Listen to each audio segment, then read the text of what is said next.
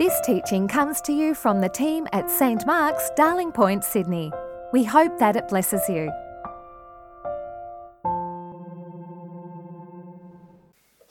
Thank you for having me come and speak today on um, the fruits of the Spirit. Um, for those of you who don't know me, my name is uh, Philemone Lolohea, but if that's too long for you, just call me Philly. Um, I'm here at St. Mark's with my family. We come along to the 10 a.m. service. Uh, I get the joy of uh, looking after our youth group, and uh, there's a couple of you guys here. I'll mark you off the roll. Uh, before I start, why don't I pray? Uh, Father God, I just pray, Lord, that you would use me. Uh, thank you, Lord, that um, you use ordinary people to speak on your behalf. And so I pray, Lord, for the power of your Holy Spirit, that you give me the right words to speak. Thank you, Lord, that your truth is everlasting and your word is always in season. There's always a right time to hear from the Lord. And so I pray, Lord, that our hearts would hear from you. Amen. Uh, so, you know, as a church, we've been going through the fruits of the Spirit. Um, and so, uh, love, joy, peace, and I get uh, the job of talking to you about patience. Now, um, the Bible uses another word for patience, which I think really gets to the heart of what patience is, and that is forbearance. And so that is patience, self control, restraint, and tolerance under pressure or under when you're provoked.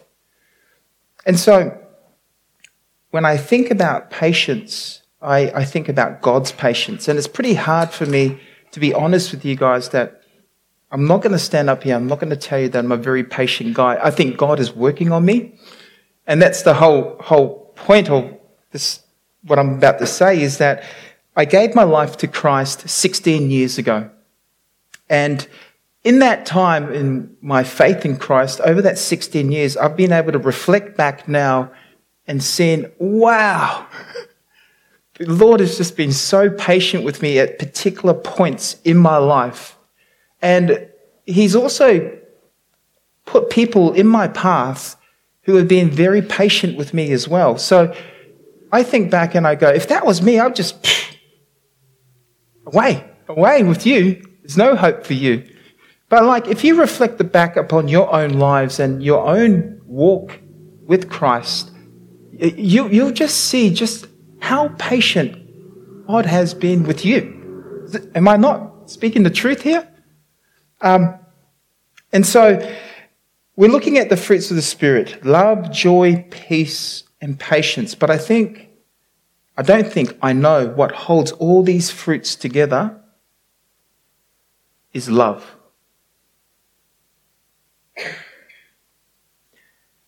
One Corinthians chapter 13 verse 4, famous at weddings, the love passage.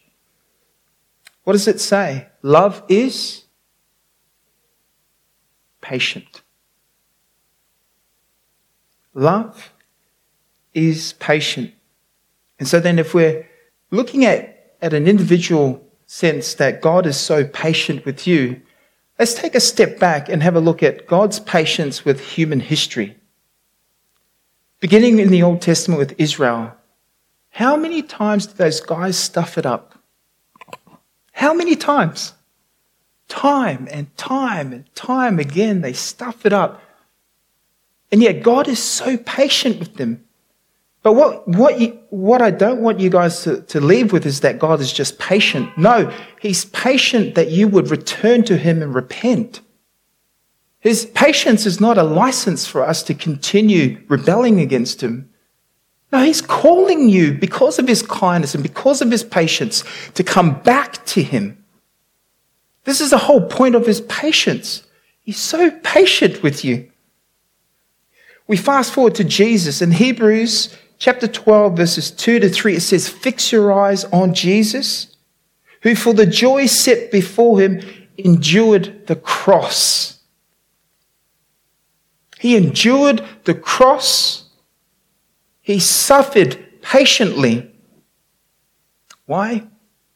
For you to cleanse you, to set you free.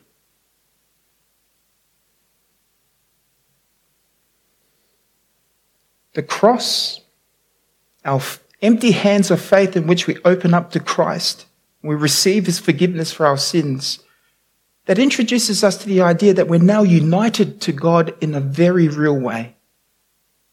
You are united to God through Christ. John chapter 5, verse 5, Jesus says, I am the vine, you are the branches. Whoever abides in me, and I in him, he it is that bears much fruit, for he will bear much fruit, for apart from me, listen to that, for apart from Christ, you can do nothing. Do you get that? Christian fruit, the fruits of the Spirit, is not something that which you can manufacture yourself, my friends. This comes from a vital union with Christ. You see, it, it, it, comes by being united to Christ and His Spirit flowing in and through us, and it expresses itself in our Christian practice. We're connected to the vine. There is a new power through the Spirit of God which produces this fruit. And Francis Schaeffer, he says that this is true spirituality.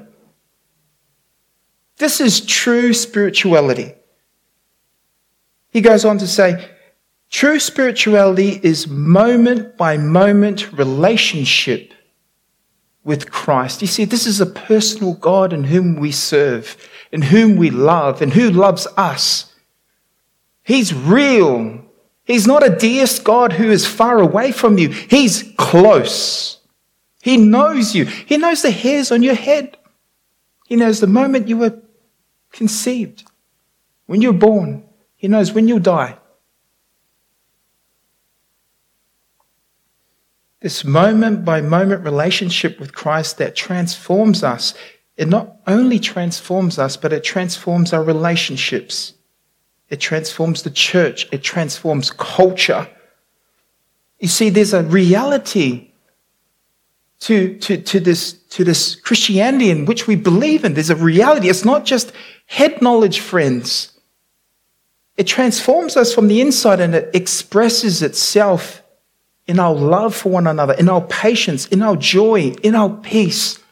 It's alive.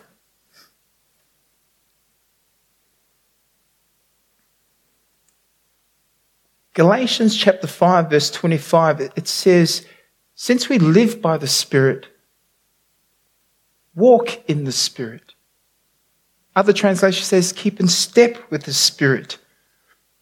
You see, what I think often happens is we forget that the Holy Spirit is the divine guest inside of us in which Christ gives us. He's the paraclete, He's the helper. He's the one that finishes the work of Christ here on earth. We, I think we sometimes forget that the Holy Spirit is in every believer. You are sealed by the Holy Spirit. But what I think is, is that Paul understands this and he says, sometimes we grieve the Spirit. I want to read you. How, how, how do you grieve the Spirit, Philly? I want to tell you how we grieve the Spirit. Ephesians chapter 4, verse 29 to 31. Listen to this. It's really practical. See, we've gone from the spiritual down to the very practical, what it looks like in a believer's life. Do not let any unwholesome talk come out of your mouths, but only what is helpful for building others up according to their needs, that it may benefit those who listen. Do not grieve the Holy Spirit of God with whom you are sealed for the day of redemption. Get rid of all bitterness, rage and anger, brawling and slander, along with every other form of malice. Be kind and compassionate to one another, forgiving each other, just as Christ, God, forgave you. People often asked me, how did you play such a brutal sport like football? I said, the Bible says it's better to give than to receive. That was a joke, guys, okay? A bit of light relief for you. But you see, that it's this moment by moment relationship with Christ. It's this walking with Christ. It is keeping in step with the Spirit. And to be honest with you, I'm challenged by all of that. I am. I'm really challenged. Um, because as a Christian of 16 years, um, along with my other friends who are Christians, I'm stuck in a historical moment right now. And all my friends are doing the same thing as me. We're seeking the Lord's will. Um, but I think sometimes we've got to take a step back and we've got to look for people who have lived this life before you. Hebrews chapter 12, verse 1 says that there's a cloud of witnesses who've walked this walk, who've had to be patient, who have endured. There's a cloud of witnesses around. And I want to I want to just share with you that for me, I've had great inspiration for the last month from reading a biography of a guy called George Whitefield. Hands up who knows George Whitefield. Man, you read that guy, you get messed up. Like I'm messed up after, after hearing about his life. And I mean messed up in a good way. The guy breathed a different spiritual air than what I'm breathing. And I, I'm, I'm like, I want what he's, he's on. Like, whatever he's on, I, I like it. I really like it. Um, I'll just tell you a little bit about George Whitefield. I mean, he was called the greatest preacher, evangelist of the 18th century. Benjamin Franklin, one of the forefathers of the United States of America, he said he's the greatest orator he has ever heard. He would preach to tens of thousands of people in the fields. Why? Because Anglican church was just way too off the charts for Anglican churches. He was an Anglican minister. Now you can't say to me, oh, George Whitefield must have been some African American. No, he wasn't. He was a white Anglo Saxon who was passionate about the Lord. Okay? He was passionate about the Lord. He would often go on these preaching tours in Britain and in America. And in America, he was part of the Great Awakening. He did wonderful work for the Lord. Um, and as I'm, well, I listened to, to his biography on Audible, and, and as I'm listening to his biography, I was struck by how much persecution this man faced. For there were times in which he'd be preaching like this in the open fields, and then after he'd be attacked, often beaten by drunk people, and urinated on. His house, home invasion, people trying to kill him, beating his wife. And I step back and I go, How did you do it, George? He was compelled, friends by the love of Christ. That's my big point I'm trying to bring across is that there are people in our heritage who are the same as you and me, no different. That God was a big God. A big God. Bigger than that. He had a quite a, a distressing time with John Wesley. And they had arguments over doctrinal issues. I don't have enough time to talk about that. But that was a big heartache for George Whitefield because John just attacked him. And George never spoke a bad word about John. He wrote against him as just to refute him, but he never spoke a bad word about John. And guess who preached at George Whitefield's funeral? John Wesley. There's a cloud of witnesses, my friends, and I, I just feel challenged by that. Colossians chapter 3, verse 13, it says we're to bear with each other, we're to forgive one another. Forgive as the Lord forgave you. I said at the very beginning that patience is self control, it's restraint, it's tolerance under pressure when provoked. And all these attributes are, are, God, as you see God and how He deals with you. But my question is why do we find it so hard?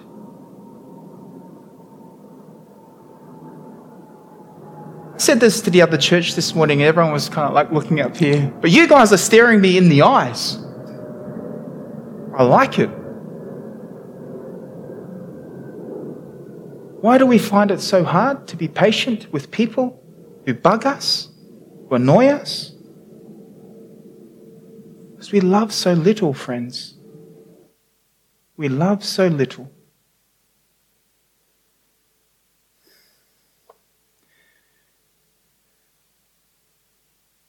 I take a lesson from the Apostle Paul. His self identity of how he saw himself, I believe, enabled him to be so free in how he related to people, to be patient with people. And how did he view himself? Well, that's what I think is really key, is, is, is just how Paul viewed himself. I want to read it for you in 1 Timothy, sorry, 2 Timothy Oh no, sorry, 1 Timothy chapter 1 verse 15. And, and this is Paul's view of himself, how he sees himself. He says, Christ Jesus came into the world to save sinners. I'm a sinner. You're a sinner. Paul's a sinner. And, and this is what he says. He says, He came into the world to save sinners, of whom I am the worst.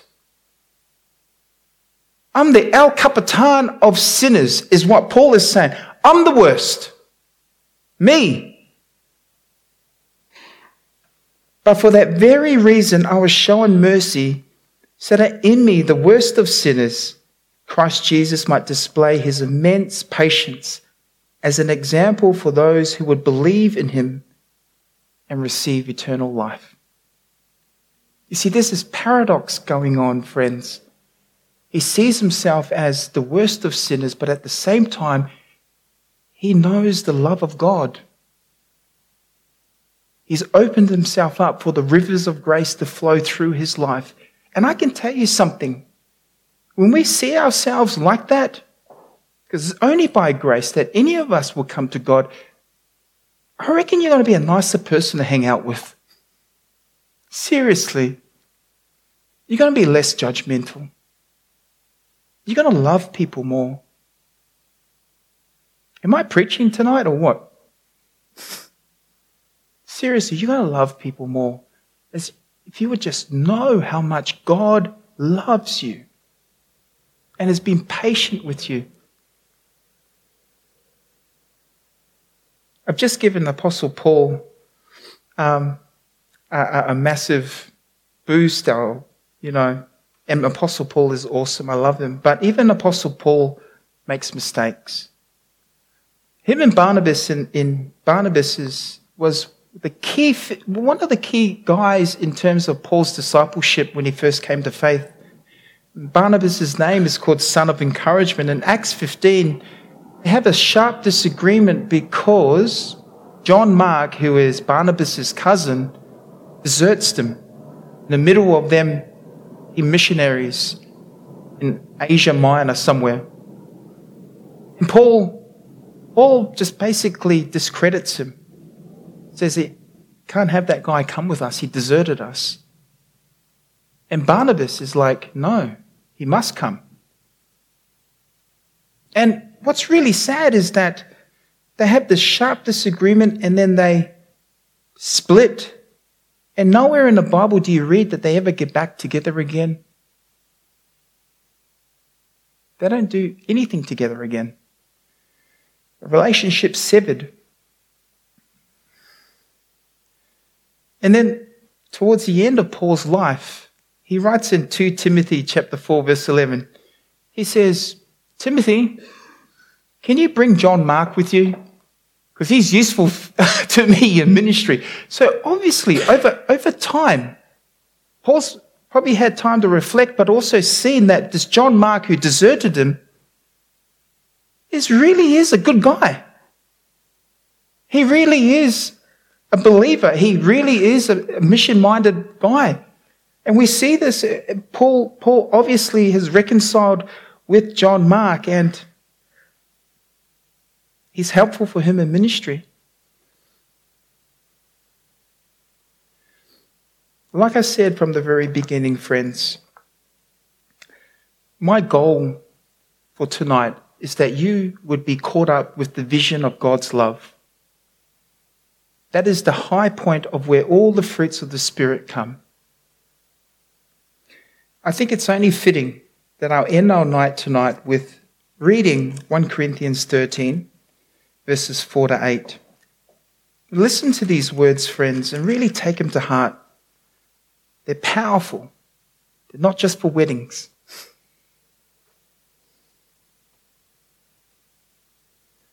Love is patient. Love is kind. It does not envy. It does not boast. It is not proud. It does not dishonor others. It is not self seeking. It is not easily angered. It keeps no record of wrongs. Love does not delight in evil, but rejoices with the truth. It always protects, always trusts, always hopes, always perseveres. And, brothers and sisters, love never fails. Amen. Thanks for listening. Please visit our website at www.stmarksdp.org to subscribe to our new episodes, browse more resources, and find more information about the community of St. Mark's.